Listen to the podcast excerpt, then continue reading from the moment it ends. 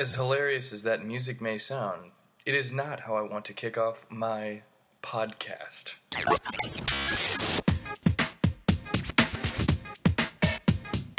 Welcome to the Michael Oldroyd Comedy Podcast.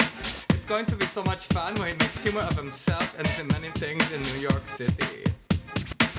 Oh, and by the way, this is not the voice of Bruno. Welcome back, or welcome for the first time to the Michael Oldroyd Comedy Podcast. This is episode recording, live recording 83. Okay, uh, what am I? I'm already stumbling over my own words. Great way to start, Mike. Great way to start number Ocho Trace of the Michael Oldroyd Comedy Podcast. This is a live recording. Right now, we are recording uh, on YouTube Live, and uh, it is from my account at the Droid or the Droid with a Y, not an I. It's the correct spelling of the name. Thank goodness Verizon. The only reason that Verizon named their phone the Droid with an I is because they didn't want to get into a conflict with the real droid, which is me. And I appreciate that they spelled it wrong on purpose. Um, we are here. We are live, and we are coming straight to your eardrums from the closet of myself, the one and only Miguel Old R2D2. And I'm excited. Uh, we got a little bit of fodder built up over the last couple weeks for you. 83 coming your way now, guys. Hopefully, everyone's off to a good start for uh, this week. We are, I don't even know what day it is. It's Monday, October 21st right now. We're 10 days away from Halloween. Hopefully, everyone's having a, a nice little month of October with the with the leaves changing. Fall is my favorite time of year it's actually uh, another word for fall is autumn. I actually met a girl yesterday named Autumn at my show, so kind of cool stuff there. Uh, yeah, ten days away from Halloween. You guys ready? You guys gonna dress up? Uh, should be a doozy. I might have to bust out the old angel wings because I'm cheap. And uh, Jessica, my roommate slash ex girlfriend slash good friend, has some angel wings laying around here, so I might just have to bust those on, on with the halo, mix it up, and play myself uh, from the movie City of Angels for Halloween. On All Hallows Eve, are you going to be a devil or an angel, guys? Or something else on All Hallows Eve? Uh, quite a fun time. Halloween is my favorite holiday aside from Christ Mass. Um, it's good. Been watching scary movies. Guys, that's a question, not a statement. Uh, careful though. I feel like the older you get, the less you like scary movies. When you're a kid, it's kind of like a fun challenge. I remember when I was in middle school, I would watch any scary movie, no no holds barred. Uh, and I feel like now, the older we get, you, you ask someone my age, "Hey man, what do you think of scary movies?"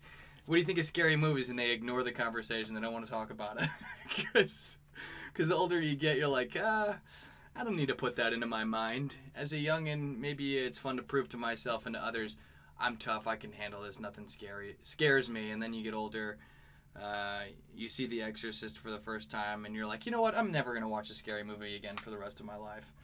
Um, no, I, I, I don't know if that's true for for. I'm just saying stuff. Hopefully, you're you're excited about Halloween though, and uh, maybe carving some pumpkins, huh?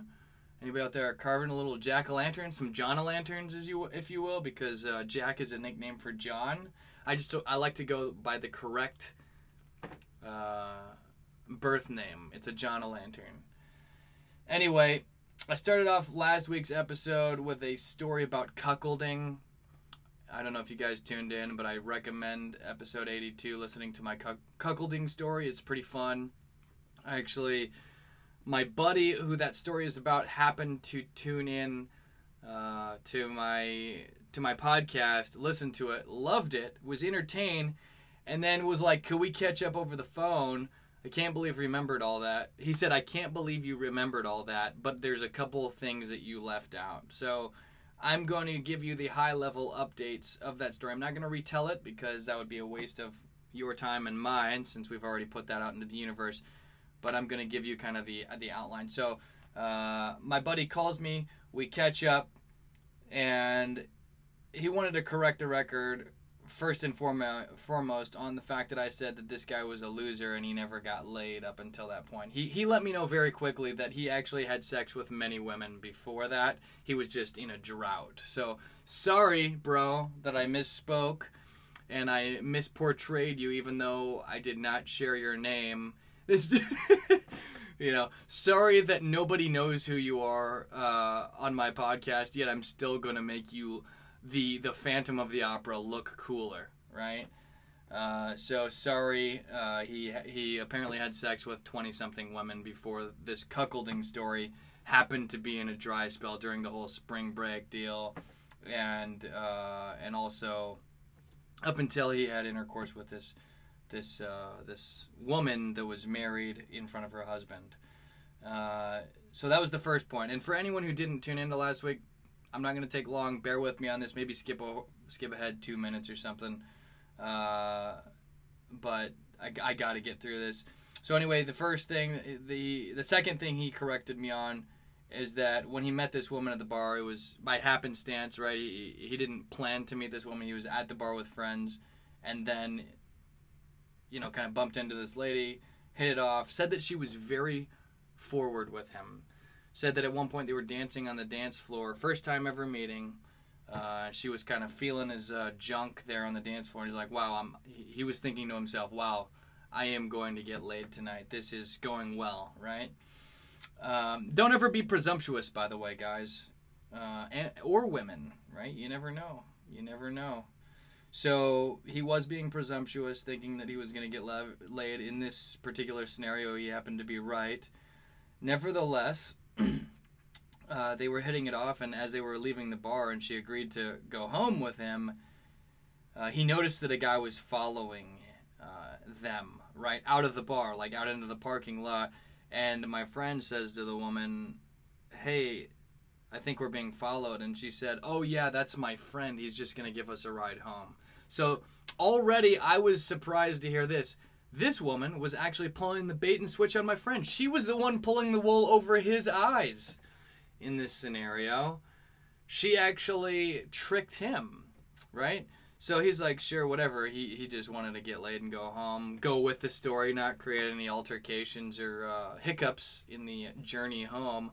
So uh, here's a, another point that I that I got wrong. I don't remember this, but he said that this guy was giving them a ride home. He's driving, and then my buddy and this and the wife are in the back seat of the whip, and the wife is giving my friend fellatio, and uh, as I'm catching up with my friend over the phone, he, he was telling me that the husband who was driving kept looking in the rearview mirror, taking his eyes off the road, watching him get head in the back right from this woman and my friend didn't realize at this point in time he thought that this dude was just a friend of hers and he's like who's this creep right? Who's this weirdo like that keeps looking at us and looking at me like get your eyes on the road. But he didn't want to be rude so he didn't say anything. He said that he remembers a, a distinct point in time where him and this man made eye contact through the rearview mirror and my my friend just thought that this dude was a pervert or something right? So they get to my friend's parents' house, and that's when you know he's about to to go inside with the lady. Uh, my friend is about to take the lady inside, and the husband gets out and says, "Excuse me, uh, I, I am coming in with you." And my buddy's like, "What? What are you talking about?" Uh, he's like, "No, you're not." And the guy goes, "Sorry, I can't let you go in there uh, alone. Uh, that's my wife, and uh, either I go in with you guys or." This isn't going to happen altogether, right? So it's kind of like a, a deal, like a bait and switch, last minute reveal, uh, as if this this husband dude is some sort of a magician doing the reveal there at the end. And I'll be darned, my buddy went with it. He said, "Hey, no worries, come on in." oh, and by the way, the husband, my friend made a, a particular point to let me know that the husband said we've been, I've been looking forward to this for a while. We've been looking forward to this. Uh, really excited about it. Thanks uh, for this opportunity, type thing.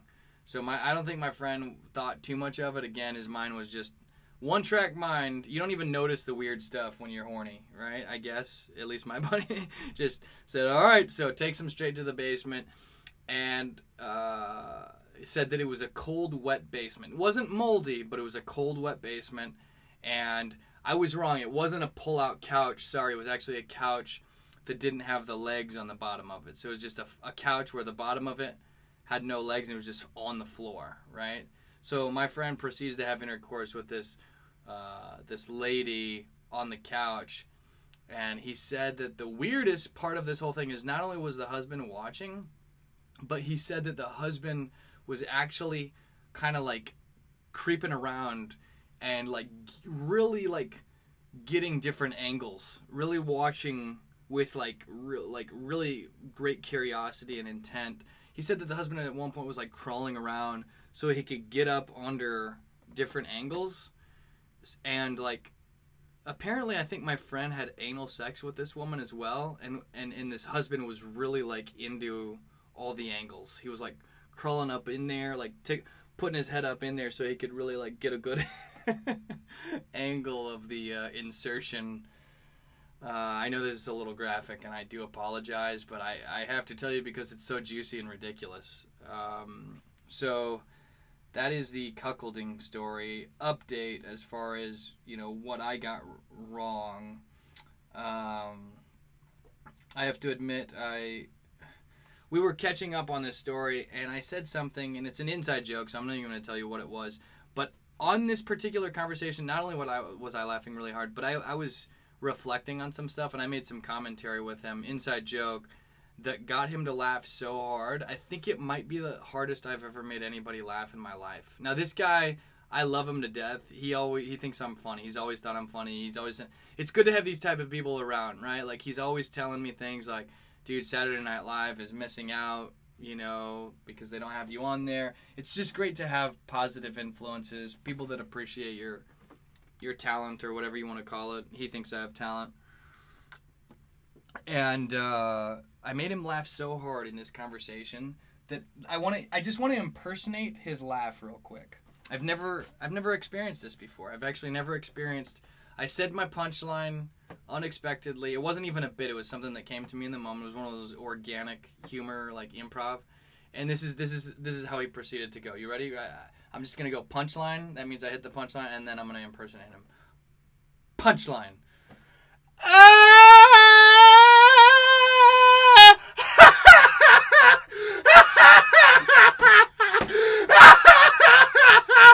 that is and, and then do that laugh imagine that lasting for another like 20 seconds or so. I've never heard it was a it was actually a whale right? It was a w-a-i-l it was like it was like he it was a scream. It was a a, a yell like a battle yell for literally four seconds straight. There wasn't laugh it was just hey.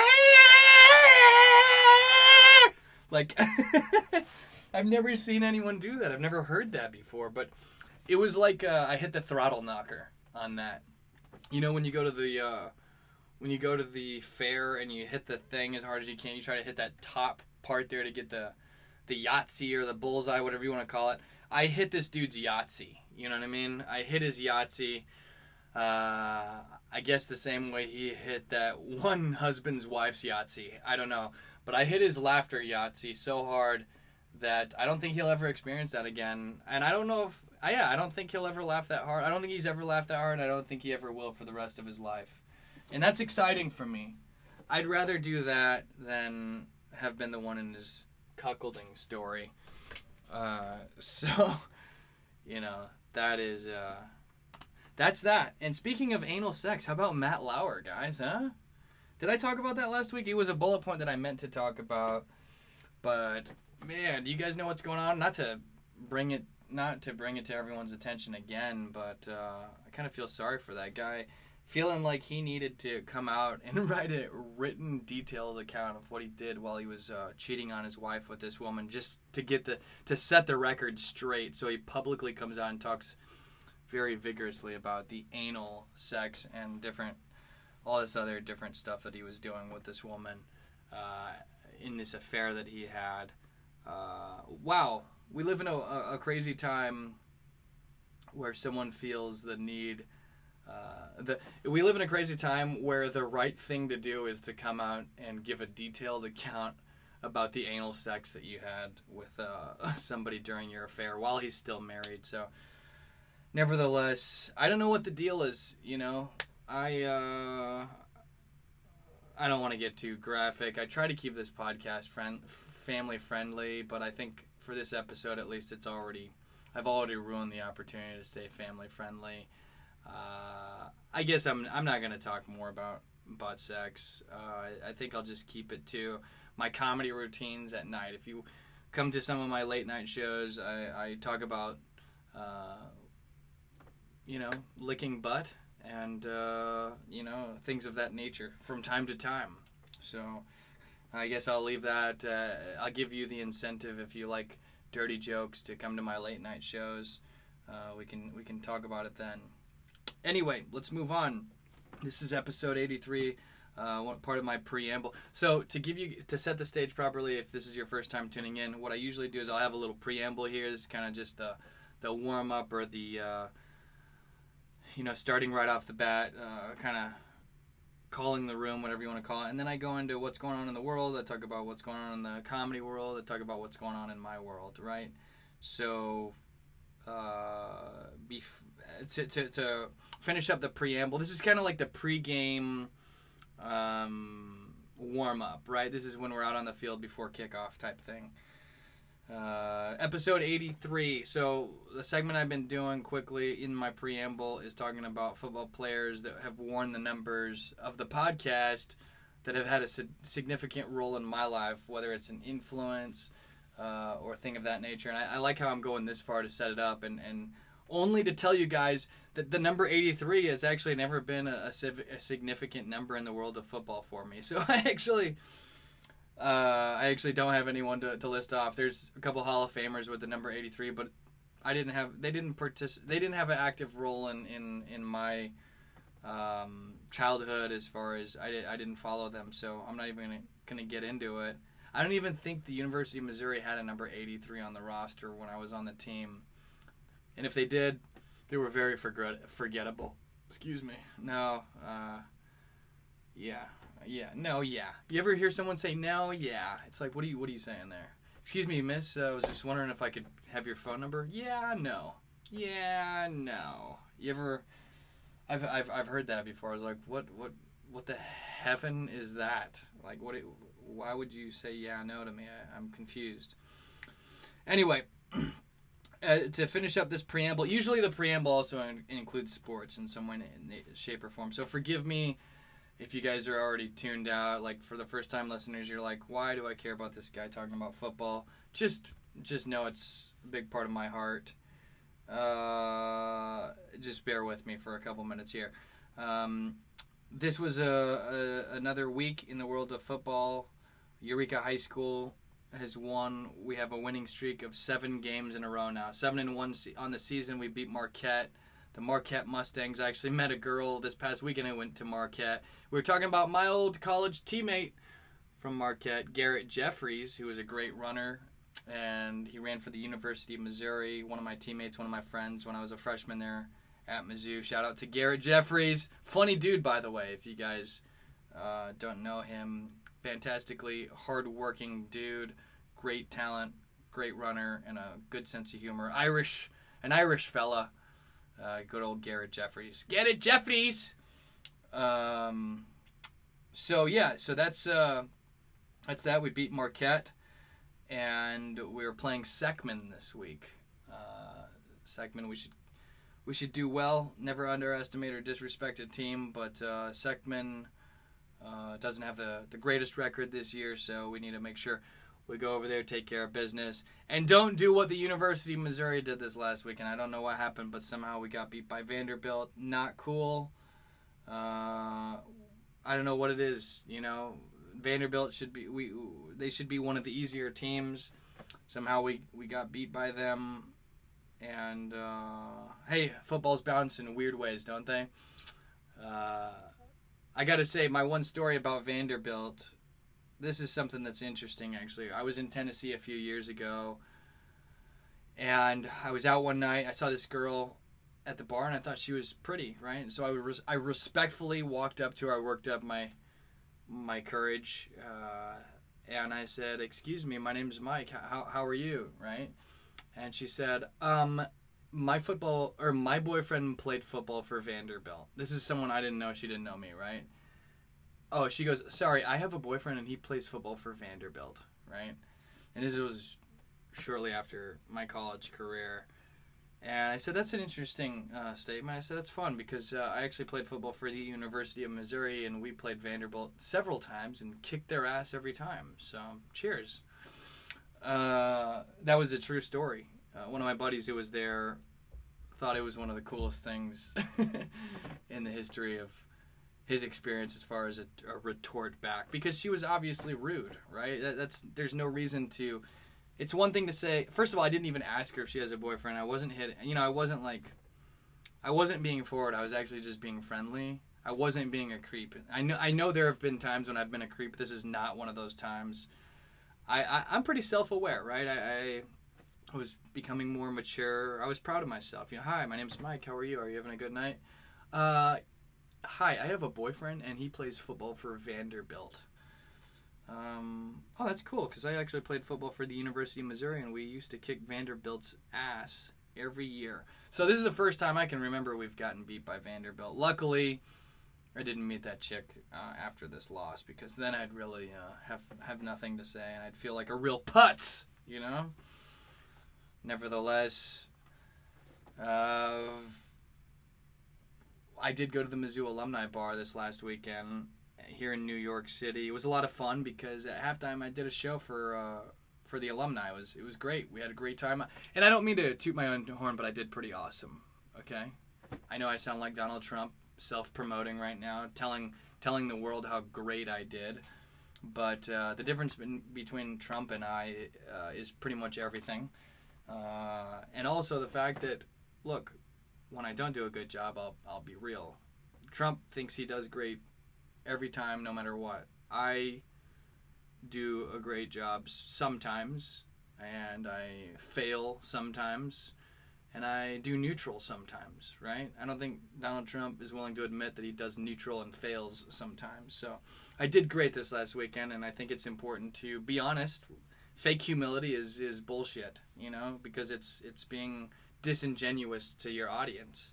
If you're being fake humble and you're always downplaying yourself, you're actually not being honest. I don't I don't respect lack of honesty. So I tore it up is what I'm trying to say. And uh, it was really cool. I had a buddy. Uh, you you guys remember Brian Kelly? It's been months since him and I have had a chance to hang out, and he came out to support.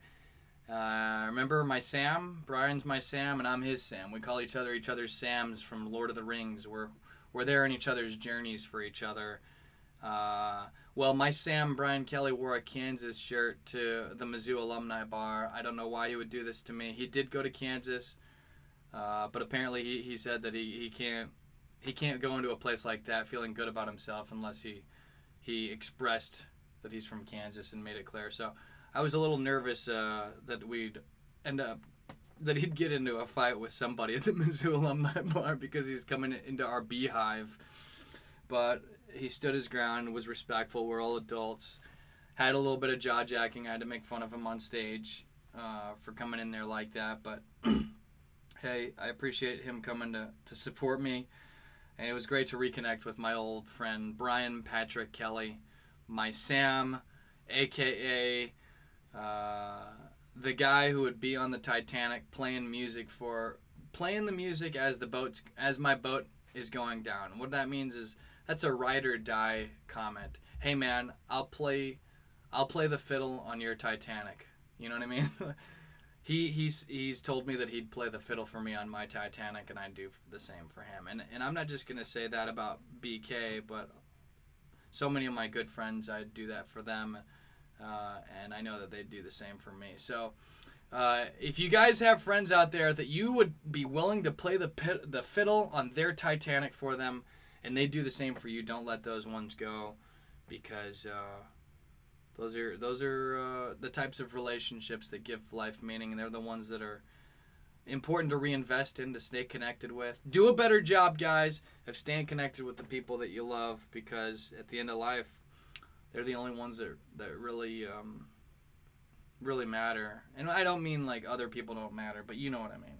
You know what I mean, a collective audience that uh, has to answer my rhetorical questions by answering in your head. Uh, because I'm not there to speak with you or, or comment back because this is a one way feed into your eardrums. Nevertheless, though, um, yeah, so it was fun. I had like uh, several shows over the weekend. Uh, obviously, that one was cool. Got, got a little tipsy for old time's sake. Got to meet some more people from Mizzou, reconnect. It's always it's good to go to those alumni bars. I think it's uh, it's a great way to to connect, stay connected, uh, stay connected with uh, people back home. You know, find out is you hear all these stories. Like I said, you know, connecting with somebody that went to high school with Garrett Jeffries and told me a story about a time that he his car like ran into somebody else's when he was I I just ran sorry Garrett if you're listening to this. I don't even know the the details of it but just just know uh, shout out to you and showing some love bruh. Uh, I'm sure he's not listening to this podcast by the way. Um, anyway one of the jokes that I talk about when I do football jokes I don't always do football jokes but uh, my niche was obviously uh, this last Saturday doing doing jokes at halftime about Mizzou football. Uh, I have a joke where I say that my bull rings used to have a lot of pull, right? They used to have a lot of power over the ladies, like when I was in college. Some ladies, not all, but over the years, it's like radioactive decay. You know, it like loses its power every year. You know, ten years later, you know, I try, I can't show up to a date with my bull rings on. You know, I'm like, hey, what's up? How you doing? She's like, yeah, uh, I'm good. How are you? I'm like, yeah, I'm good. Check out these bull rings. She's like, cool. Do you have a job? I'm like, uh, did I tell you that I am a Cotton Bowl champion? She's like, cool. What's your base salary? So that's kind of the gist of the joke. Well, let me just say this. Uh, they're at the Mizzou Alumni Bar. Apparently, the rings still have power. And what I mean by that is, I'm not saying that I did anything or, or anything like that, but just it was fun. Uh, I, I did bring the rings just. I rarely ever take them out, but it was cool to see that some ladies did appreciate them. You know, they were like Snapchatting. They're like, "Ooh, can I put it on and take a picture?" Putting it on their Snapchat stories and that stuff. So that was fun. You know, that was a, that was a good time. Oh, what else though? Yeah, get back to your alumni bars. For homecoming uh, a couple weeks ago, they had Shakespeare's Pizza at the alumni bar, and that just one bite of Shakespeare's Pizza brought back so many memories. Uh, it was crazy. Like it was like my entire college experience flashed before my eyes as, as, as my tongue touched the cheese pizza from Shakespeare's, and it was it was delish dank, delicious, and uh, I reckon coming to come if you're in New York, come out to the alumni bar. We're having a good time. I might do some more performing in the future. We'll see uh, there, and uh, either way, we'll. All right, Mike, move on. Move on. You're talking way too much about this. All right, Mike, I will. Uh, training update for you putzes. Uh, I have been getting stronger and faster. Uh, I'm doing plyometric box jumps now, and the height that I work up to is 41 inches. So if you follow me on social media, you saw something I posted recently where I was doing 41 inch box jumps. Uh, I didn't give you guys specific numbers before, but that's where I'm currently at. My next goal is 55 inches, 53, 55 inches, because that's the next height that they have when I add the next box onto it. Um, as I told you guys before, my my vert was 35 in college. Denario had a 30, 42 inch vertical, which means he probably could have box jump like 50 something, 60 something inches. Uh, crazy stuff. Crazy stuff, though. Speaking of that, the Chargers, it sucks that their lease is up with. Uh, you know, San Diego, they're having to go up and play. Uh, they're not getting much uh, turnout for their games right now, and that's because they're having to play up in LA. And I don't know, the whole NFL money stadium crap. I don't know that stuff. Be interesting to see what happens with the Chargers because that's that's not good for business. You know, going all the way up to LA like that. LA, LA already has a team. It's the Rams. So I don't know. Nevertheless, I got out on Saturday before the Mizzou game. I threw the football around with my buddy who played football at UCLA. He has a tremendous arm, so I'm lucky enough to get the benefit of having a Division One quarterback level uh, arm out here in New York to help me get back in shape a little bit, and it was awesome. Put the cleats on, got out there. It was a great way to start off the Sabbath, if you're Jewish. Um, Christian Sabbath is Sunday, so uh, great way to start uh, our Saturday uh, college game day and uh, get out there and rotate the crops, talk shop with them, talk about football, walk past uh, Four World Trade, which is where I was the day before. On Friday, I went to Good Morning Football. It's a show that the NFL Network produces. My buddy ha- Matt Hamilton invited me out. I'll tell, tell you more about that in a second. But um, I am.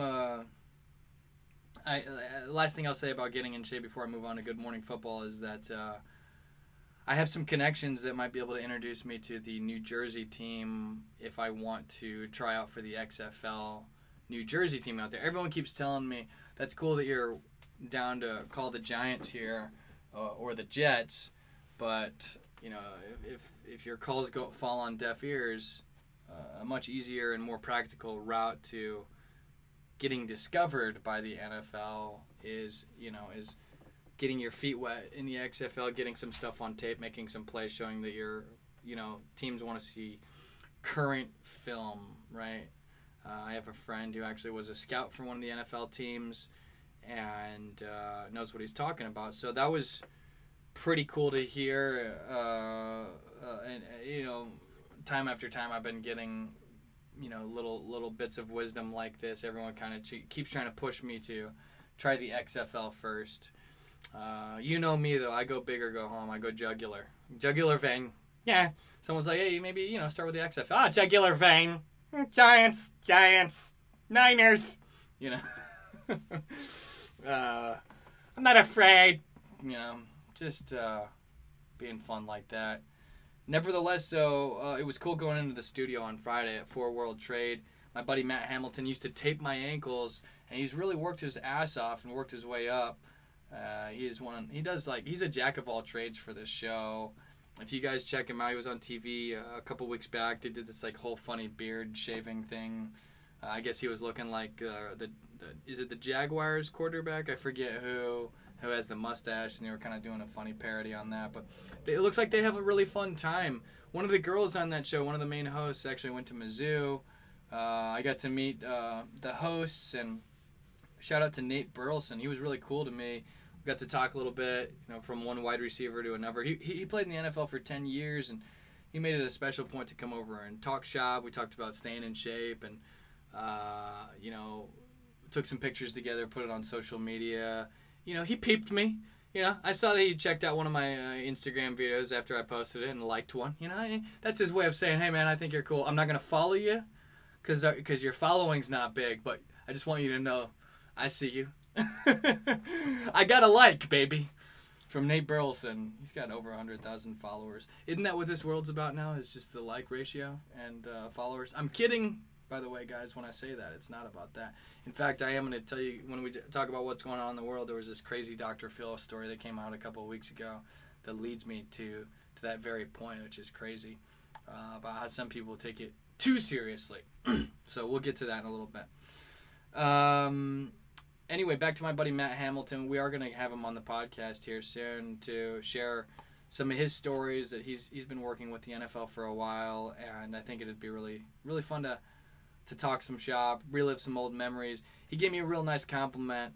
Um, he said that it was there was two people that really brought a lot of levity to practice. These are his words.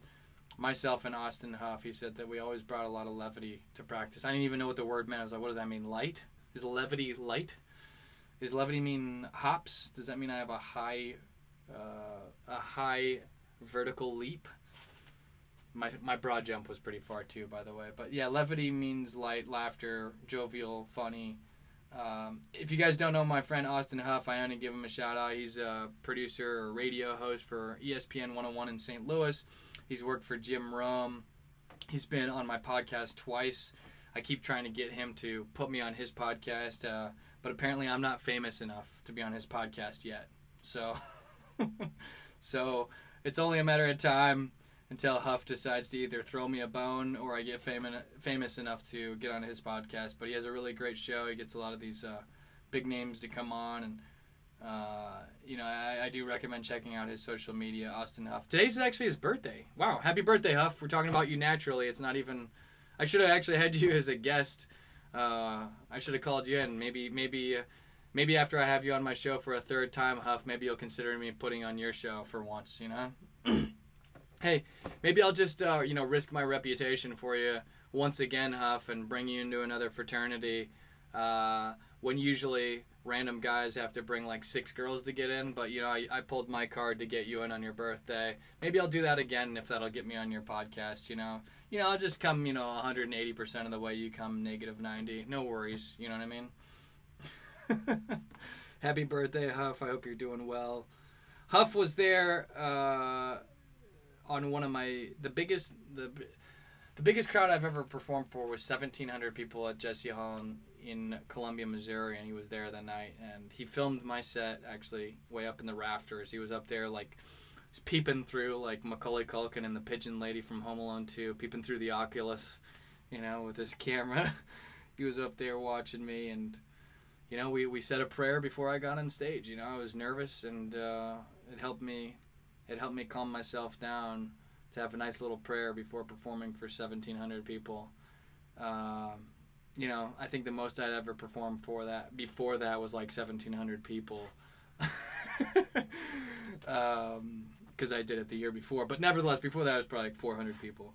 So we, we, we exponentially increased on that one, and uh, Huff was there for that. So happy birthday to Austin Huff my uh, partner in what's the opposite of crime? My partner in levity um, on the football team of the University of Missouri. Check him out, guys. so, what else is going on in the world of football? Well, this week in the NFL, Chase Daniel did not start. They did not let him start this week. I guess the uh, the other quarterback was back in action, so he got to play for two games. Won one, lost one.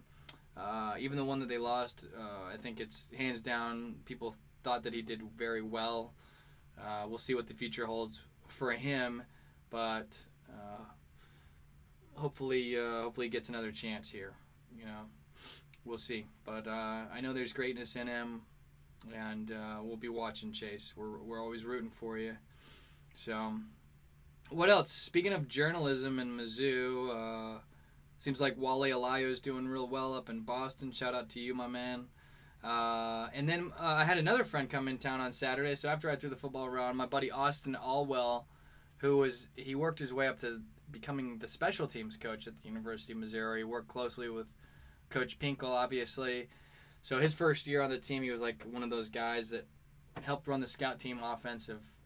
Um, you know, he run he helped run the scout team offense. So he was out there kind of saying, all right, this is the play that we're going to run this time around. Uh, we're giving the ball to Oldroyd. So it was guys like Austin Alwell that I was very thankful for because he had the power to decide who was getting the ball in practice.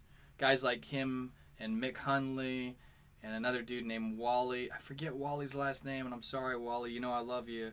But it was guys like that that I specifically remember actually, you know, went out of their way to make sure that I got the ball quite often.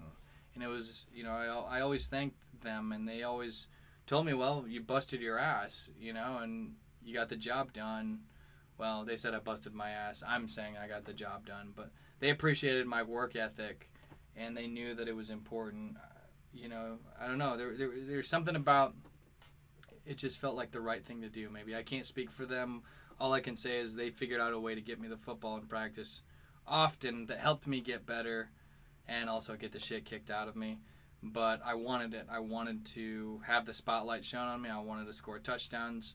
Uh, I wanted to give uh, all those dudes a run for their money. So, you know, I got to thank Austin after all these years to let him know that I'm still appreciative of that. I still remember we had a couple beers on my rooftop here. Uh, the, there's a terrace here in our building, and it was good. Just me and him catching up on a, on a nice Saturday morning, beautiful Saturday, talking about football, talking about his journey and how he moved up. Uh, I think he was with the Tigers for like seven years, moved all the way up to the special teams coach. I mean, that's guys, that's a huge deal. that is a really big deal.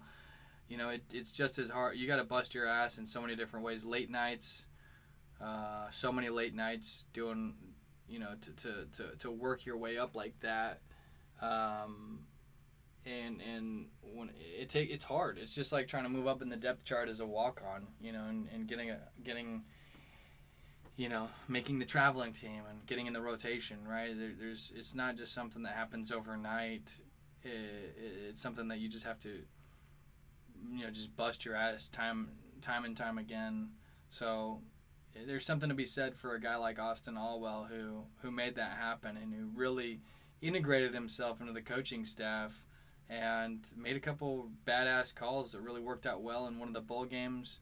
So uh, I know that he uh, on Saturday he wanted to come see me perform, but he was going to do a, a, tour of the Jets facility. One of the guys that played football for Mizzou after my time there now plays for the Jets. You guys might even know his name. I don't know it off the top of my head, but he's going to the Monday night football game tonight. He's going to be down on the field. I'm jealous. Uh, but he's got uh, on-field passes, so maybe you'll see him on TV. Austin Allwell. If you if you don't know what he looks like, look at my Facebook. I posted about him. And then somebody, one of the, I said guys like this and others uh, help make Missouri great. And one of the one of the old equipment guys commented was like, "Am I in that others category?" Let me just say this, guys: the Missouri equipment football staff. I'm going to give a shout out to one guy who was a part of the equipment staff, and that's Matt Matthew. I forget his last name he was the only guy who was like Austin and Mick and these guys who kind of like were looking out for me. There were guys that were looking out for me publicly and, and privately. Um, there were certain guys like Matt that would let me practice late and wait to throw my shit in the uh, in the washer. You know, he was one of the guys that took part, took care of the equipment.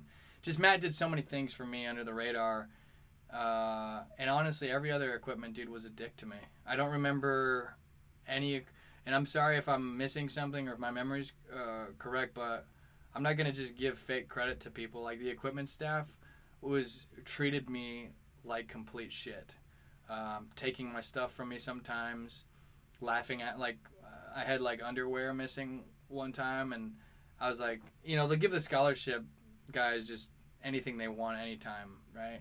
I remember showing up. Someone took my my when I first joined the team. Somehow my my underwear, like my sliders, were missing, and I showed. And I walked up to them and like for some reason my my tights are gone. You know that go on underneath the football pads, and they're like, "Oh, cool!" And they like pulled out this big giant bin of used underwear, and they're like, "Yeah, take your pick." Just complete dicks, you know. So I'm not gonna give any credit to. Uh, I'm not giving credit where it's not due. Is what I'm saying.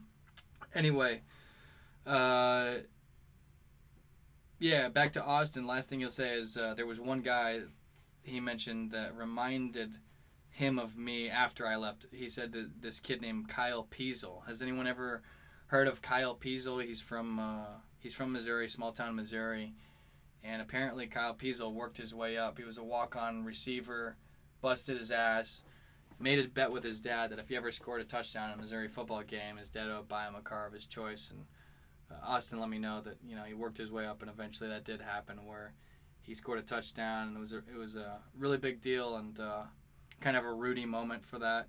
So it was nice to hear that. I, I hadn't heard the Kyle Peasel story before, but I think that that's always pretty damn cool, and uh, you know, got to give got to give love where it's due, and uh, you got to respect a kid like that. So I respect uh, Kyle Peasel. Never met him in my life, but taking Austin's word for it that uh, that it was an inspirational story. So if you guys are curious to look him up, it's K Y L E. His last name is P E A S E L. And uh, last thing I'll say about the uh, the game of football right now is, you guys can Google the stats. I mean, not much. The Giants lost again, I think, this last weekend. Uh, I don't think I really need to get into the specifics. I don't have too many thoughts on anything that's going on right now. It's just another season that kind of, or another week that went by. Uh, the Niners are still undefeated. The Patriots are still undefeated. They're playing tonight against the Jets. I'd love to be there. I'm not going to be there. I'm performing tonight. Uh, but I did want to bring attention to this thing called the Defender website. You guys should look it up. The NFL, it might even be the Patriots that created this, but it's really a a way for anyone, us. I did this myself already. I googled it and it's like a preventative healthcare cancer screening for you. You put in your inf- you answer some basic questions and it gives you customized advice about what you can do now to prevent cancer that's more targeted for you and your needs based on you know your unique characteristics. Uh, and just taking the time to do that as i did myself and thinking through that answering some of these questions and kind of seeing what it says it's i think it's very effective. It's a tool to be utilized. I think it's so cool that the nfl has made this. It's it's a part of preventative healthcare, which is the direction that healthcare has been going for a while now, shifting away from the pay, fee for service model, which can be corrupt if used incorrectly, and and there are plenty of doctors out there that, ha- in the past, have just charged, uh, you know, for for services just to rack up, you know, their their tab. I had a dentist once tell me that I had a had to have my wisdom teeth removed because my molars were gonna my, my wisdom teeth were gonna come back and uh, you know push all my teeth around and do all this crap. Guess what? My wisdom teeth never came in, and this is 20 years later. So I'm not saying that that specific doctor is corrupt, but it's an example of that would be a fee for service thing where it actually didn't benefit me. If anything, it, it was worse for me uh, to have it done, and he would have just made whatever money the insurance company pays for him. So the uh, preventative healthcare is where healthcare organizations are actually incentivized to prevent people from getting sick, and there, you could think of it as like there's a bucket of money that they're entitled to, and they can get more of that money the less they see patients, rather than the more they see patients, the more they make, right? So I think that that's a very trustworthy model if done correctly.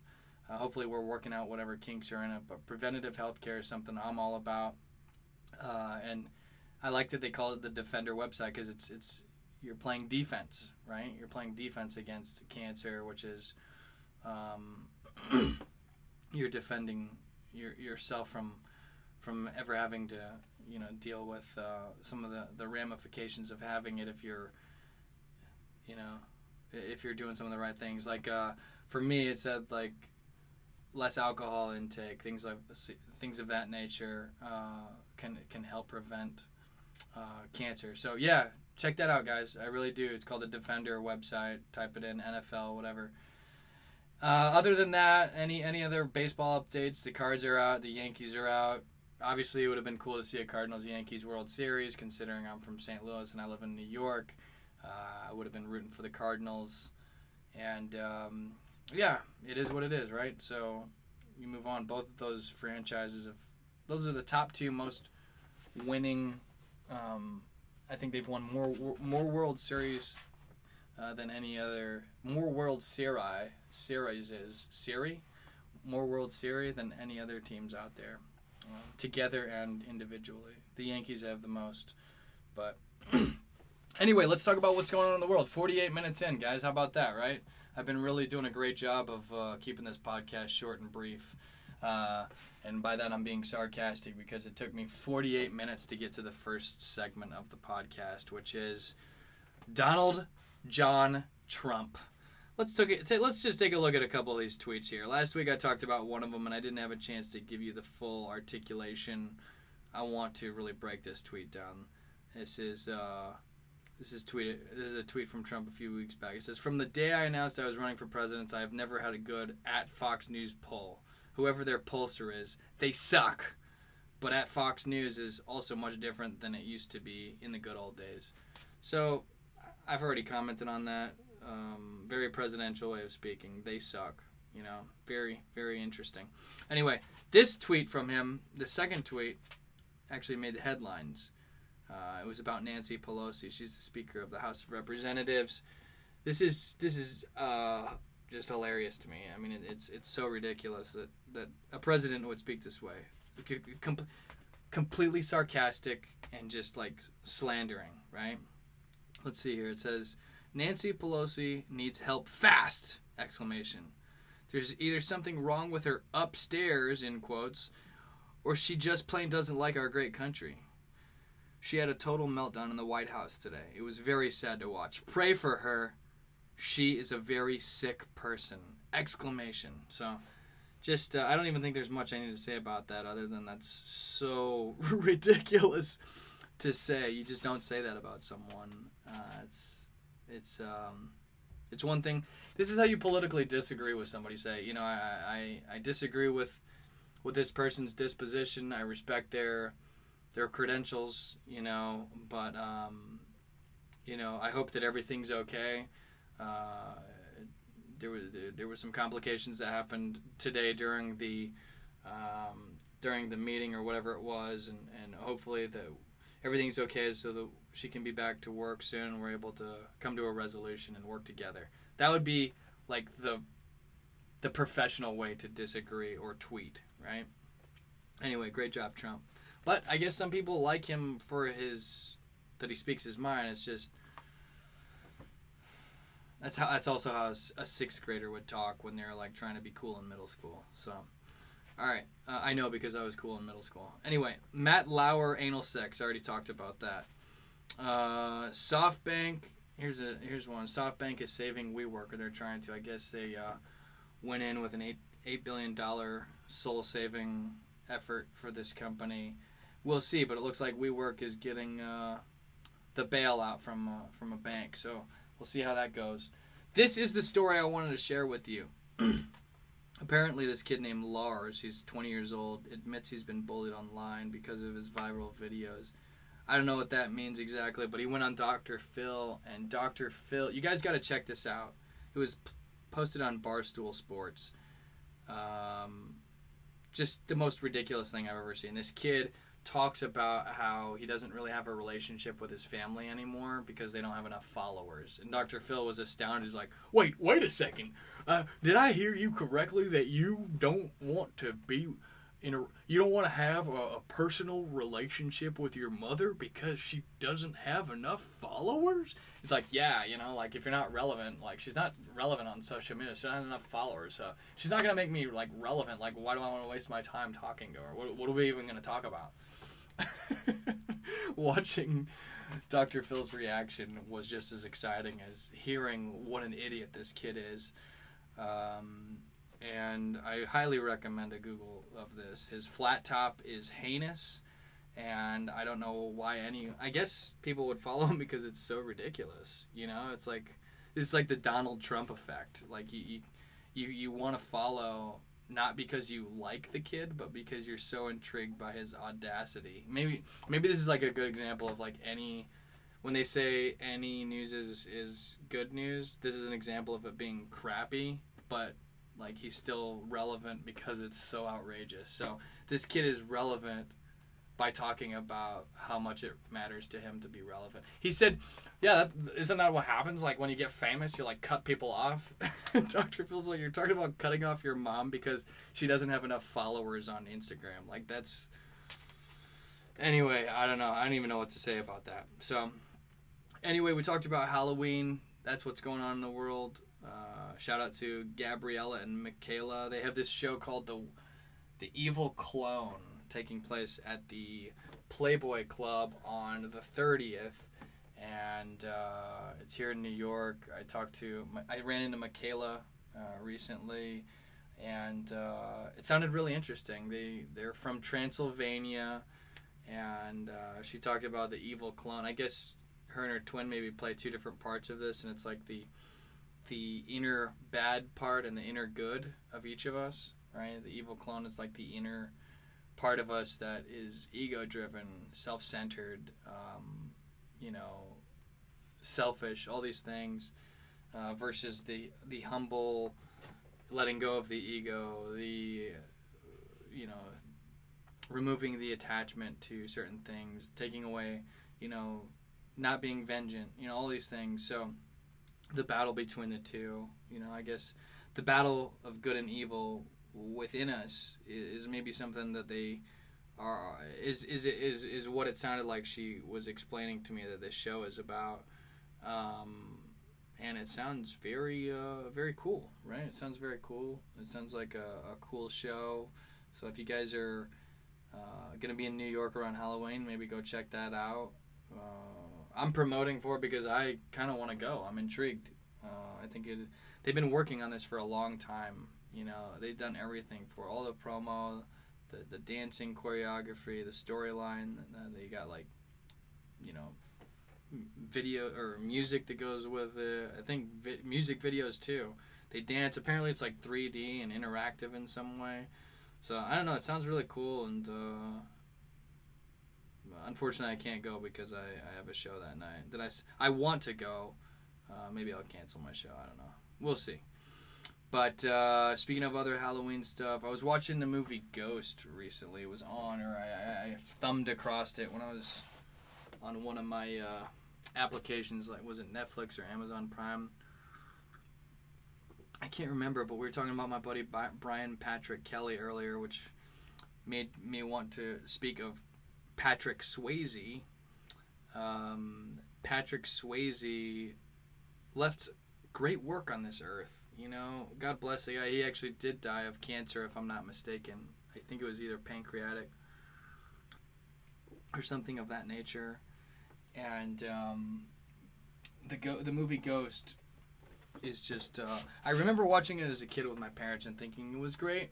But when you watch it as an adult, 20 years later, you just see you, you, you know we all we all do this, right? There's some things that you watch as an adult and you just see it from a different perspective. And one of the things that was very um, intriguing for me was that most of the movie takes place in so many parts that I that I'm at every day. Like here on Wall Street, him and his uh, team, you know, his character works on Wall Street. You know, they're successful, doing all these things. Patrick Swayze is a good guy in the movie, lives with his uh, girlfriend. Look at all these parallels, right? Not to not to scare you guys. you know that uh, I'm not saying that I'm living the exact same life as Patrick Swayze from Ghost, but there are similarities uh, in in not an eerie way for me, in in a, in a cool way, you know, and. Um, it was really you know he plays a, he plays a good dude and it was it was inspiring and, and honestly watching that movie made me want to focus on continuing to be better like it, it made me know, it was inspiring it made me want to be a better person it made me um, it's a good reminder of what truly matters right? And i think that that movie shows you that you know money is m- trying to get money at all costs right? Trying there's a thing that i don't think money itself is e- evil but if you will do anything for it right? If, there's cer- there's certain things that i don't think you should have to, have to you should never sacrifice certain things uh, and if you have to sacrifice your character or you know hurting others or or being a good person i know that's a loose term you know um, you know morality and uh, I guess you could say that some of it is uh, um, you know how do you de- universally define what's moral and a- amoral? Uh, nevertheless I think some I think there's some things that are you know killing people for example that's that's wrong I, I don't think that that's really something that's up for discussion um, but uh, for the most part, there are some things that are kind of just universally known as moral and amoral. Um, and I guess the, the where am I going with this is that uh, it's a cool flick. It's a cool flick. It's a cool freaking flick, and it's crazy because I was just Myrtle Avenue, the Myrtle Ave stop is like the they show two main parts in this movie, two main areas, financial district and then like a really kind of dungy area where the the guy that kills Patrick Swayze lives, you know, the dude that ends up um, you know, getting hit by a car and I literally was I got off that J stop just the other day to go visit one of my friends and uh it's crazy. I go in that area to do comedy, and it was weird because like the next night after, after I watched it, I was walking through the intersection where that dude got hit by a car, the bad dude, and it was just like kind of an eerie thing to like be like, yo, this is where they filmed that scene, or at least like one of these intersections. You know what I mean? Just that general area, and it's just a reminder, I guess, kind of like, all right, you know, like what you do in life matters. Like this, it could end at any time. Like, don't take anything for granted, um, and definitely don't uh, don't pursue the fame or money so hard that you're losing yourself, right? Because ultimately, what Patrick Swayze had that was most valuable was that he was a good person. His character was intact, and he had love. He had love with his his girlfriend, and and that lasted, you know, even after he was gone. You know, was that love? So. Uh, definitely uh, some deep stuff. My, my friends in college used to make fun of me because uh, I, I used to say that the movie Roadhouse was deep. I don't know if you guys have ever seen the movie Roadhouse, but it's a movie about this bar where they hire Patrick Swayze to come clean up the bar, and he's like a good bouncer. And his philosophy is like, be nice, don't just be a jerk and kick people out. Like, try being nice once or twice, and if they don't, if they're a jerk back to you on the third time, maybe be a little more intense. So, I felt like uh, I felt like the movie Roadhouse was real deep. Patrick Swayze is deep, guys. You know, he he left some good stuff on this earth, and uh, God bless the guy. So, anyway, um, what else? What else is going on in the world? So I did watch Ghost. Um, Jennifer Aniston broke Instagram recently. Did you guys see that? Uh, ironically, shortly after I made the Glenn Gary, Glenn Ross, Glenn Gary, Glenn Rachel joke. Uh, that wasn't mine. It was a repeated joke that I saw somewhere. Uh, she broke the internet long after that. Uh, my roommate and good friend Jessica uh, used to love Friends, so she was telling me about that. It's a great show, Friends. You know. Speaking of that, I read this thing recently. I forgot to tell you guys this. I think that this is actually really interesting to hear. Brad Pitt, uh, one of the coolest dudes for so long in Hollywood. You know, you think of the Brad Pitts, the the Leonardo DiCaprio's, things, you know, guys like that. Brad Pitt believes in God now openly, and he's he's talked about it. He's become a Christian and adopted it. He, uh, you should check it out. You should uh, at least read. I agree with uh, so much of what he says when it comes to. He doesn't agree with a, a lot of parts of religion, which is why he hasn't um, identified with some of the rituals and things of that nature. But he can't deny the importance of the the integral parts of the interconnectedness and you know uh, I don't want to quote him, but just type in Brad Pitt view on God or whatever it is. It's super super interesting to see that he's come into the light there. Not to say that if you're atheist, you're uh, you know what I'm saying is is um, thinking of something bigger than himself. You know what I mean? And and uh, I think it's pretty pretty awesome. You know uh, that uh, some of the things that he talked about. He went through a real hard time um, with the Angelina Jolie breakup, and uh, super interesting stuff, guys. You'll have to check it out. Speaking of um, Glenn, Glenn Gary, Glenn Rachel, and Brad Pitt. So, um, yeah, I love that. I love that Brad Pitt, good old Missouri boy, um, you know, not afraid to to say something like that. You know, because I know that sometimes that type of thing may not come off as cool. You know, maybe he doesn't seem like as much of a renegade or going rogue, but you know, I just think it's awesome. So, what else is going on in the comedy world? Uh, I saw the Joker. Speaking of good and evil, right? Speaking of Halloween, um, let's give it up for the freaking Joker, guys. What a great performance by Joaquin Rafael Phoenix. The dude is extremely talented.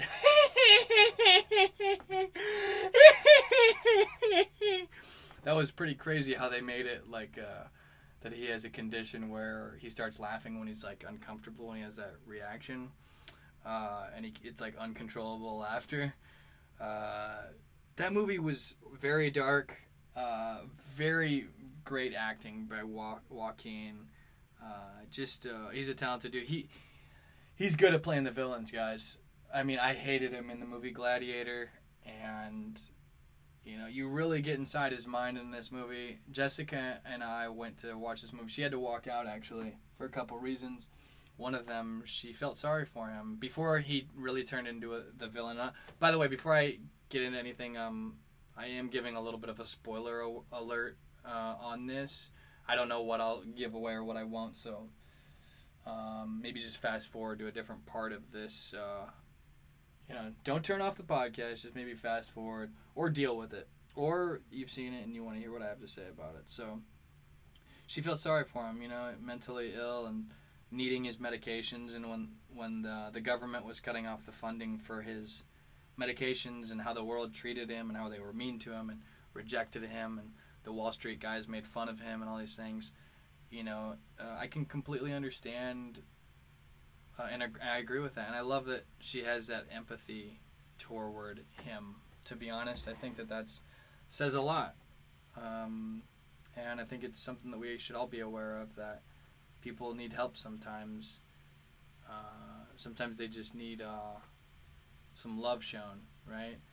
Uh, they they definitely made uh, Thomas Wayne out to be a, a, dick in that movie, and even the butler for Bruce, you know, they made him out to be a, a huge dick. Sometimes, just show a little love.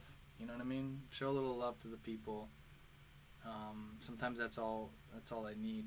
You know, to prevent from going crazy. I mean, he was already crazy, but well, you know, I'm not even going to say that. That sounds judgmental. You know, I'm not even going to say that. If you're out there, uh, which he's a made up character, but if someone is out there who feels like the world rejects them, um, you know, there are people out there that have good and that, that that won't reject you and that have good in them, and um, you know what? There's a lot of dicks out there, but you know, all you need is uh, the ones that show you love and uh, you know keep on uh, you know fighting a good fight right? No matter what. So don't ever give up. I guess that's what happened is he reached a point where he gave up. He broke you know? And uh, yeah it was uh, sad. It was an int- it was a very interesting and unique take on it and uh, the way he embodied the character and made it his own. Apparently um, the Joker stairs. There's a part. There's a scene a, a couple times where he's walking down and up these stairs in the Bronx, and it's getting a lot of attention right now. A lot of people are taking pictures there. Their Joker stance, their Joker pose, the dancing pose, and it's uh, getting some attention on Instagram and Twitter and social media. So there's a new part of the Bronx that's getting famous for the Joker, and uh, yeah, Dangerfields had a, a pretty significant role there. Crazy how I had performed. I performed there a handful of times. Luckily, more than the Joker. And I will say, I did do much better than he did. Uh, thank goodness, right? Uh, I have bombed at Dangerfields, but I didn't bomb as bad as he did.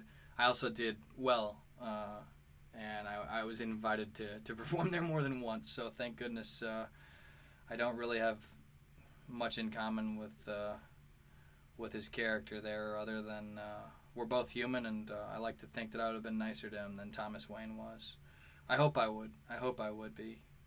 That's that's only a question each of us can ask ourselves, right? Um, and then put your money where your mouth is, you know, when you're in the moment. I have a weird feeling that at some point in the future, someone is going to be like, "Yo, I listen." Like some somebody has been listening to this podcast, and it's going to be very important that I don't reject them uh, when they come up and, and let me know that they were listening. uh, not trying to create some sort of a weird self fulfilling prophecy here, but um, if anyone out there, just know that I'm not perfect. I, I hope I don't.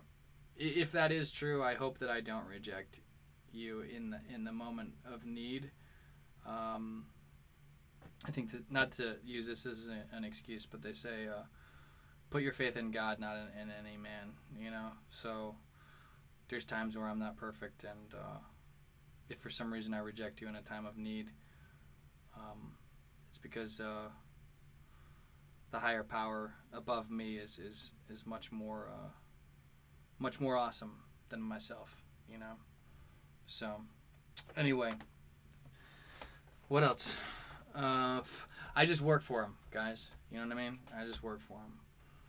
I'm just a, a messenger slash task carry outer. So what do we got here? What do we got? Uh, one of my buddies who's in our group, Too Nice, met this one of the stars of the Joker. So you know the girl that the Joker has intercourse with, or at least it's implied that they fooled around. Um, she was at the Pit the other night, the Pit Striker. We had our show at the Pit Striker last week. It was kind of our Halloweenish type show. A lot of fun.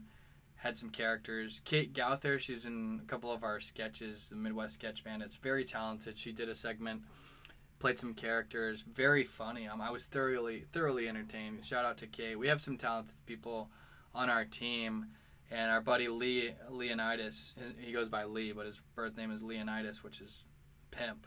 Uh, he met the the star uh, at the pit and invited her to come to our show and all this stuff. Told me that she was real cool, real down to earth. I've heard great things about her. I guess her boyfriend performs uh, at the pit or, or something of that nature.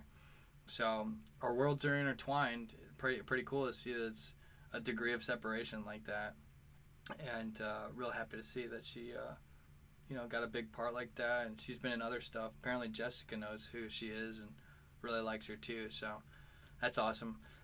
Um, moving on, Chris Blackerby. I made a video about him and Gabriel, the angel of apartments, as as he called himself um, made a video of us on YouTube. I was talking to I was talking to Chris, and he was telling me that the Deon Cole net, uh, Netflix special that came out recently is tremendous.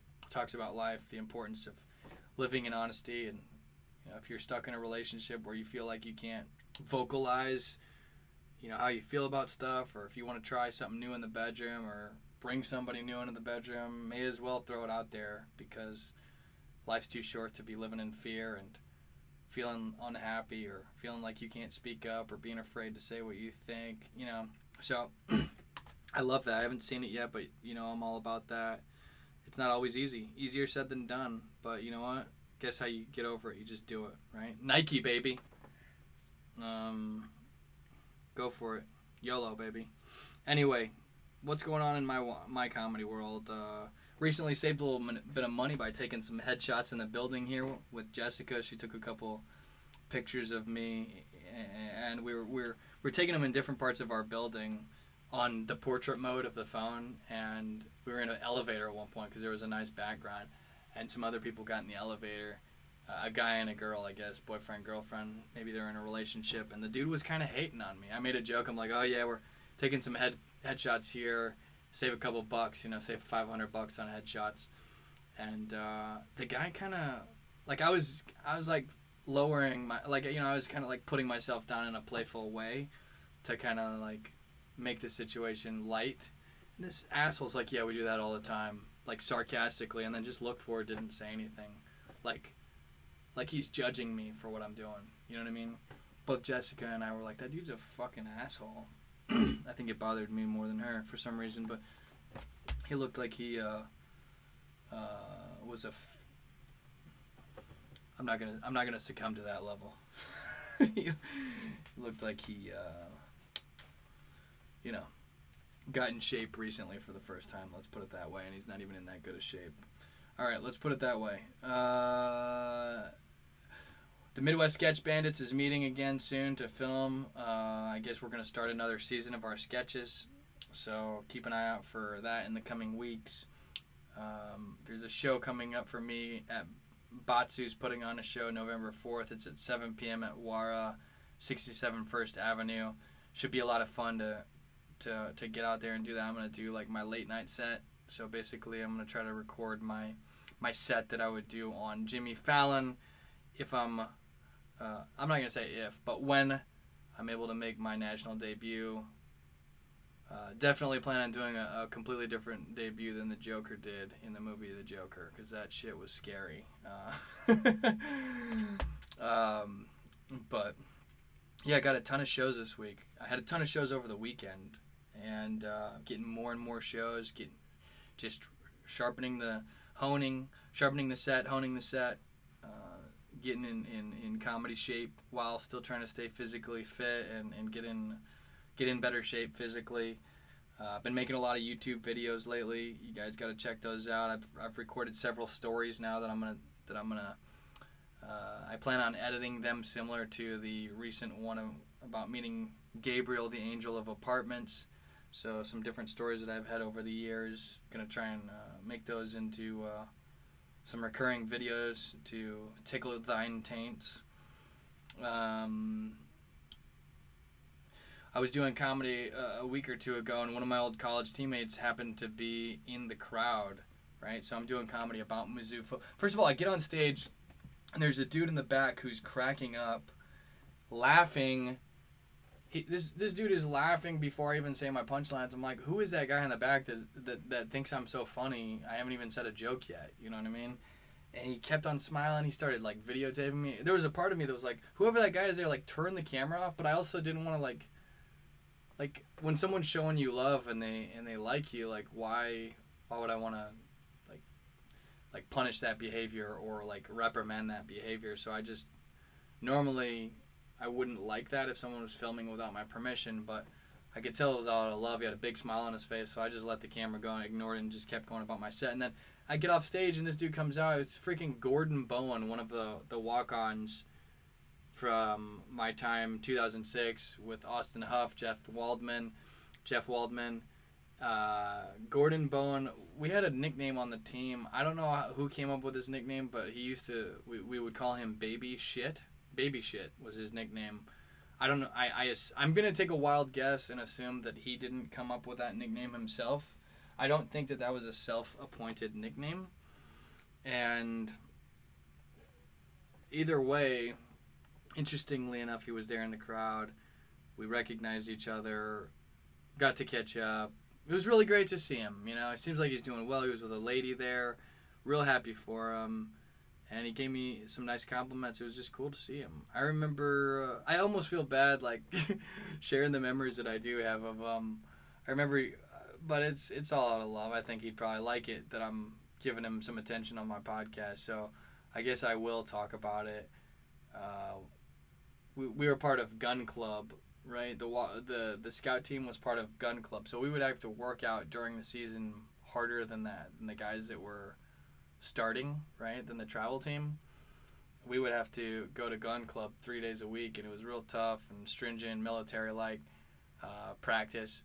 And one day Gordon Bowen was late, or I guess he was actually kind of late a lot, and the coach made him apologize and I used to just impersonate that apology because, you know, it's kind of like I think the only reason he's apologizing is because the coach is making him, you know. but he apologized because we get we get punished if anyone was late. I guess I can't set this whole thing up and not give you the impression. Uh, this is my impression of baby shit, giving the apology to the football team uh, after being late and making us all run run for him, being like, "Hey guys, I just want to apologize." you know, like I realize that you know I came in late, and I, I just want to make I just want to let you guys know that I'm not gonna do that again, and you know, yeah, like it's like what was that that we just listened to, you guys? So. nah, but baby shit. No, it was good to see my buddy Gordon Bowen, man. Um, it was good. To, it's good to reconnect with these guys. You know, years go by, and we experienced a a really cool thing together. So, anyway, uh, I told you guys how I made a YouTube video about this dude named Gabriel, the Angel of Apartments. You got to check that out on YouTube. My YouTube channel is the Droyd, T H E D R O Y D. It's pretty funny. I'm not gonna try to do an impression of it right now because I feel like that that would be forced, and I've already put it out there for you guys to consume, right? Because we like to uh, chomp on stuff and, and consume and uh, you know go through content. So there's some content out there for you, more to come. Definitely worth following that and subscribing, doing all that jazz. It'll, help me too because I'm trying to. I'm on a runway right now where I'm putting it. You know, I've I've I've literally jumped off the cliff a couple times metaphorically in my life. You know, when I moved out to LA, that was one where I took the the leap. I guess you could call it the leap of faith, where you're giving up the opportunity cost of pursuing a job and having a potential active career and making money to go and gamble your life on your dream, right? And I feel that you know I didn't quite get where I wanted to go in my time in LA. I had to reshift the deck. Things weren't, you know, um, taking off fast enough. I took a real job to make sure that I could feed my face and even at the time, make sure that I wasn't abandoning the opportunity to be able to secure my ability to provide for a family someday. Uh, uh, there was a girl that was still kind of like in my heart enough for me to make decisions based on not wanting to let that go yet completely. Uh, never worked out with her, but uh, I decided to go for a second plunge when I moved out to New York. And then last August, you know, uh, I, you know, I stopped working and started putting uh, a 100% of my time into comedy. I reshifted the deck a couple months ago, but I'm back to going all out. So basically, I've jumped off. You could imagine me like jumping off this cliff multiple times where my parachute didn't completely open, so I had to like jump onto a, a tree and like fall into a bunch of like debris to like slow me down. Yeah, but I but there's still like a a, lar- a large valley to go, so I jumped again and parachute didn't quite fully open again. I'm just I decided that I'm gonna keep on jumping until I get to my destination. The chute is either gonna catch or I'm just gonna have to keep on doing it this way until everything takes off. So just know that I am risking everything for this. Um, you know, I, I am risking everything, but I, I feel like it's there's nothing I'd rather be doing, and, and when I'm doing it, uh, as scary as it may sound to someone who, who who's living very safely, and and um, I, I really feel like this is what I what gives me the most fulfillment, which is doing what I love, and um, your support is the lift that I need. It's it's required. I can't do it by myself.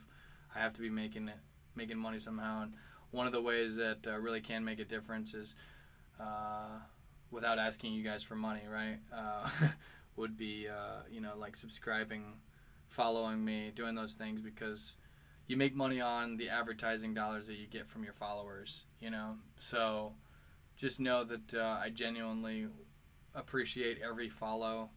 Uh, I notice those things even if I don't respond back or whatever. Like those types of things, uh, I notice everything, and uh, it all gives me a little bit of lift under my wing. So the YouTube follows, the YouTube subscriptions, the the Instagram, the Twitter follows.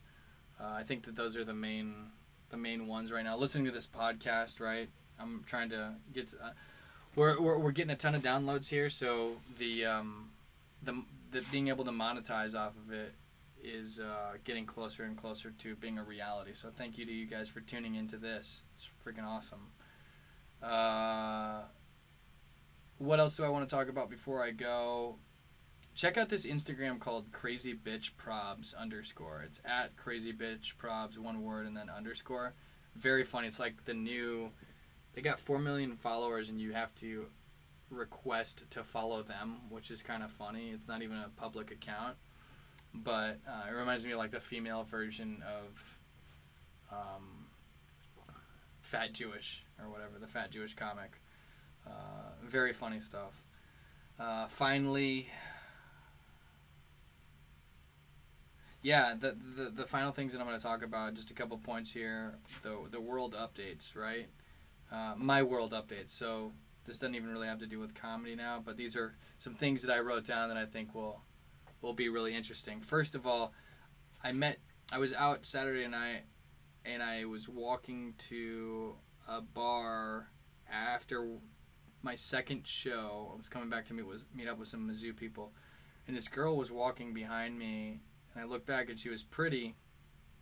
And what's funny is, you know, I figured I'd say what's up, you know. So, I rather I was the one who turned around and hollered at her. You know, she's the one who. I know she wasn't following me, but I was like, "Hey, how weird is it if like a dude in front of you turns around and hits on you?"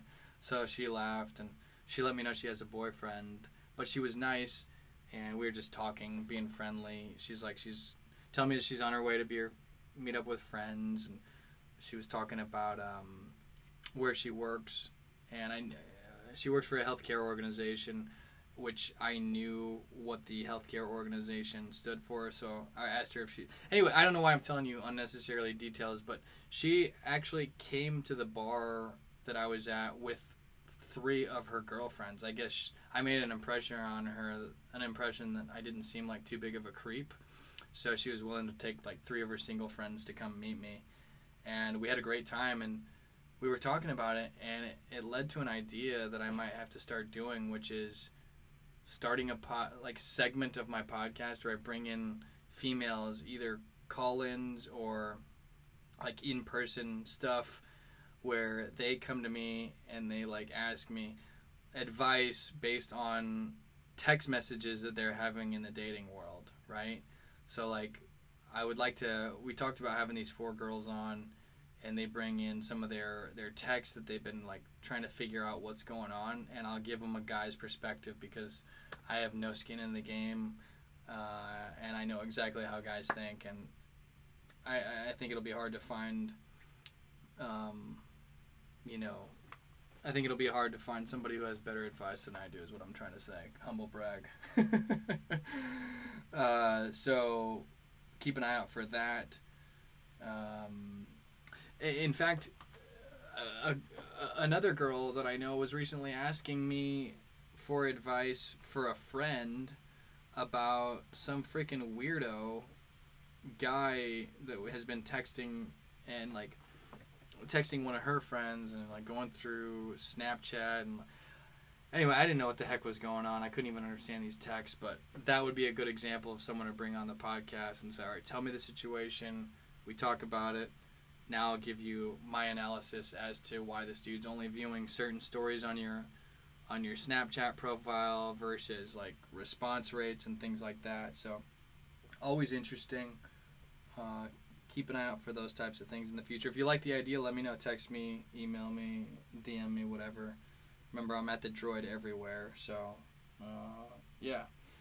Uh, and we're getting ready to wrap up here. My head's starting to hurt from talking too much. Uh, but I, it's funny. I was I was out to dinner recently with this group, and one of the dudes kept on,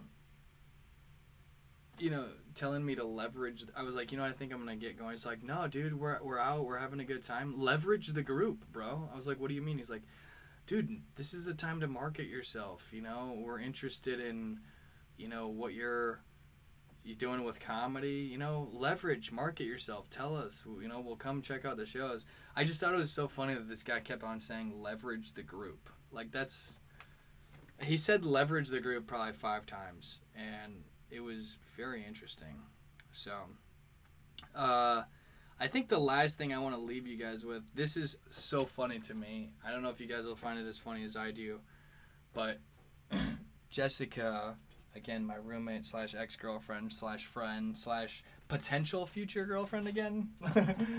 we'll see. Uh, she has been applying for jobs here and there, and there's this one uh, that she recently, this one round of interviews she's recently been going through, and the story of this guy she's been interviewing with kills me with laughter. So, she has been talking to this this guy. He runs his own company. He's an older dude. I'm not gonna say what company, but uh, he's a, he's the CEO of his own company, and he posted some job. And Jessica responded to the job posting, sent in her resume, you know, expressed interest in all this stuff. And he responded back immediately. I think he actually called her on this on her cell phone because her cell was listed on the resume, and said, "I really liked what you said. I'd love to have you come in for an interview. Jessica was really excited. She's like, "Wow, can you believe that? Like, like this is so cool. I got a response, and you know, the person really liked what I said."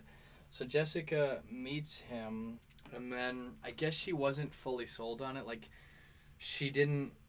I guess after going to the interview and meeting with him, she didn't like.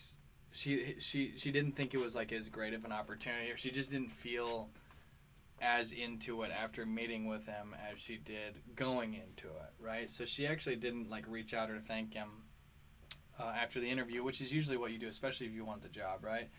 And uh, as an employer, that's what you want to see is someone who's going to take that initiative. So some if some employers would might not respond after that, especially if they if they get applicants. And oppose, supposedly this this guy she interviewed with hit her up like four days later and was like, "Hey, might you still be interested in this job? Might you be interested in coming in for a second round interview or meeting for a second round interview?" Right? And she thought it was a little weird that, you know, kind of she she's the one who dropped off, as the applicant, it was weird that he was like chasing her now rather than her being the one to, to chase the job. And um, I think she she went forward with it, but did express some hesitation. She asked how many people he's interviewing. She said that the guy tells her he's interviewing 70 he has 70,000 applicants for this executive assistant role, right? And that he really liked her and that he she really impressed him and all this stuff. So he wanted to meet with her again and she did and still didn't really actually she she missed she either and, and forgive me this is coming back to me in bits and pieces but she missed one of the interviews it might have been the second interview or the first one and he's the one that followed up with her Be like oh, hey i saw that you, you missed the interview you know would you be available to be to meet tonight instead rather than her being the one to say hey i'm so sorry i missed the interview would you be willing to give me a second chance i know that I, you you you know what i mean like this dude's chasing her and she's the one flaking when it should be the other way around. And uh, she kept on like saying, "I'm not really sure. I've got some hesitations." And he's like, "Well, I'd love to hear your hesitations. Let's talk through it. I think you're really bright. I'd love to, to you know, to make this happen." So I'm listening to her on speakerphone. Long story short, she finally rejects him because he keep he's like offering the offering her this job. This is like a multi-week thing that's been going on he finally she finally is like you know what I, I i'm gonna go a different direction at this time and he's like and i saw the email today i saw the email today and i started i was taking a dump at the time and i started crying from laughing right she forwards me the email and he's like i am so disappointed to hear that i think that you've got a really bright future ahead of you you're very talented um, can you can you please let me take you to dinner? I'd love to get to know you further. you know what I mean? So like it's like is this has he just been wanting to like hook up with her this whole time? Like what's the deal with this whole you know, this whole uh situation, right? It kind of reminds me of the the whole Albert story of the guy I'm I'm to do a story about I'm not gonna tell you now, but just that guy that kept on hitting me up, who tr- got my you know met my sister one time, kept on trying to hit me up to get to her. Right, it's just this weird, long-winded roundabout. Guys will literally do anything. The funniest thing I can ever see is watching a guy get rejected, but not taking that rejected, just pivoting and turning it somewhere else. Like it's so funny because I think for some some people it's hard to reject someone in the first place. So when you when you finally like find the courage to just like say no or I reject you, not with those words, but like you know what, I'm I'm gonna go a different way. When someone finally has the courage to just say that, you know, because nobody wants to hurt someone else, you know, or to, to to give rejection. Basically, I don't think it's a fun thing for maybe some girls it's fun to reject guys. Uh, there's some attitudes out there, but for most people, it's not fun. When you finally do, it's almost like a, a, a, therapeutic, cathartic thing to feel yourself do. It's like I feel a weight off my shoulders. I finally like spoke how I feel, and then when the guy flips it around, is like, oh, absolutely not. Can could we just be friends? you know, like comes in at a completely different angle. It's like, dude, that's just laughable, right? Like that's just ridiculous that you just won't you won't give up. So I guess I see myself in, in that in some ways. I try to uh, I try to to accept rejection. I always try to rese- uh, accept it respectfully. Like I, I never want to retaliate if, if a girl rejects me, but I do also try to to sometimes come at a different angle. You know, like oh well, that's that's cool. It's cool. Let's be friends then. You know, let me take you to dinner as a friend. you know, uh, so maybe that's why I think it's funny. But this whole uh, this dude won't won't give up on Jessica, and uh, she thinks it's really weird, and I think it's hilarious. So, um, and for the guys out there that uh, doubted me in my previous podcasts when I had Jessica on as one of my guests, um, there were some guys that doubted me in in the fact that they thought she would come back around. You know, they they said I couldn't listen to you on your episode with Jessica because you just you, you it sounded like you you couldn't accept the fact that she you know wasn't interested or you know it sounded like you were not losing hope that it wasn't over and all this stuff i'm like just for you guys for for you for doubting me she has come back around all right so you know um, i forgive all the doubt i forgive all doubters feudum forgive all those who doubt me forgive everybody who doubts me feudum baby um, I'm gonna end with a quote, and then we'll call it a day. Does that sound fun? We're almost at two hours, so that's way too much time. Once again, I, I've rambled for two hours. I, I I'm not gonna apologize. I don't think that's the right way to do it because you guys have the opportunity to to turn this off at any time. I mean, I here would here's where an apology would be nece- necessary is if somehow I like like glued earpods into your eardrums and force you to listen to me for two hours against your will. I think that that would require a big apology and maybe some sort of reparation and and uh, you know that that that would not be a cool move. But for for anyone who's still listening, you're you're doing it by free will. First of all, I greatly appreciate it. So thank you is really all I should say. And I'll end with a quote that I saw. I think we've all seen this one before. I think it was Nelson Mandela, and I'm sorry that I don't even know who the quote is by.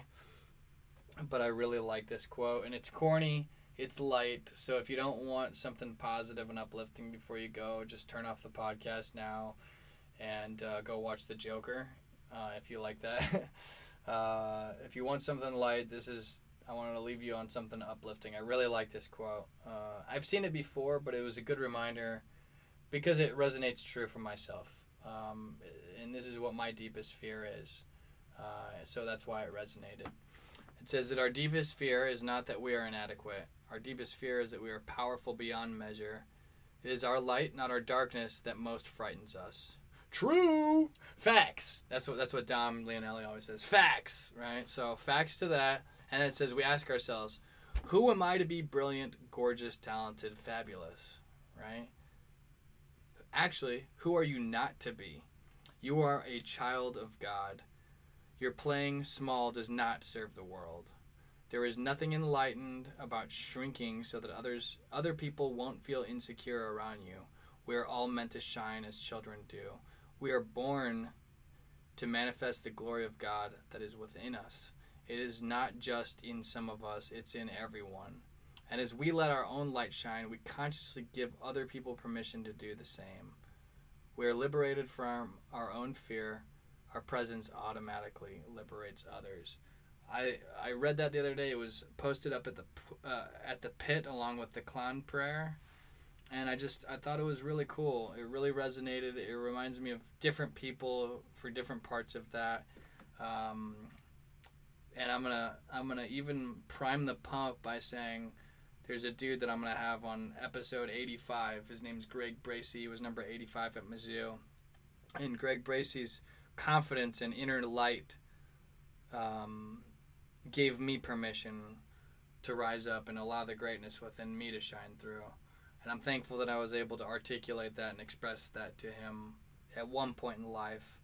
But Greg Bracy, my friend, um, had a great inner light that shined through his confidence, his swag, everything that he was. Uh, you know, when we were teammates at Mizzou, I got he was a big brother to me, and he was he was just a freaking cool dude. Everybody liked Bracy. He was he was funny. You know, he could be a great stand-up comedian if he if he wanted to be and apply himself to it. And uh, I'm excited to have him on. Uh, I hope that we're able to make the the timing work, but just wanted to give him a shout out because that that that part of that quote really rings true, and I hope that I, I, I, I other people have told me I, I, think that I've done that in some way, shape, or form for them, um, and I, that's what I hope to do is just to unlock that own fear and and basically give give anyone and everyone the permission to be as great as you possibly can be. Um, you know, they say that we're closest to God when we are following our dreams, right? When we're doing what's in our heart and what we love, that's when we're closest to God. and I hope that that light, that um, you know, whatever whatever I need to do to, to you know all the the courage that I have to facing those things. I hope that that just shines on to to you, you know, shines on to others. Some don't need it, some do, you know. So for those that do need it, I hope that you receive that. And um, with that, have a great week. Bye bye. Thank you for listening. By the way, am I the only one who's horny?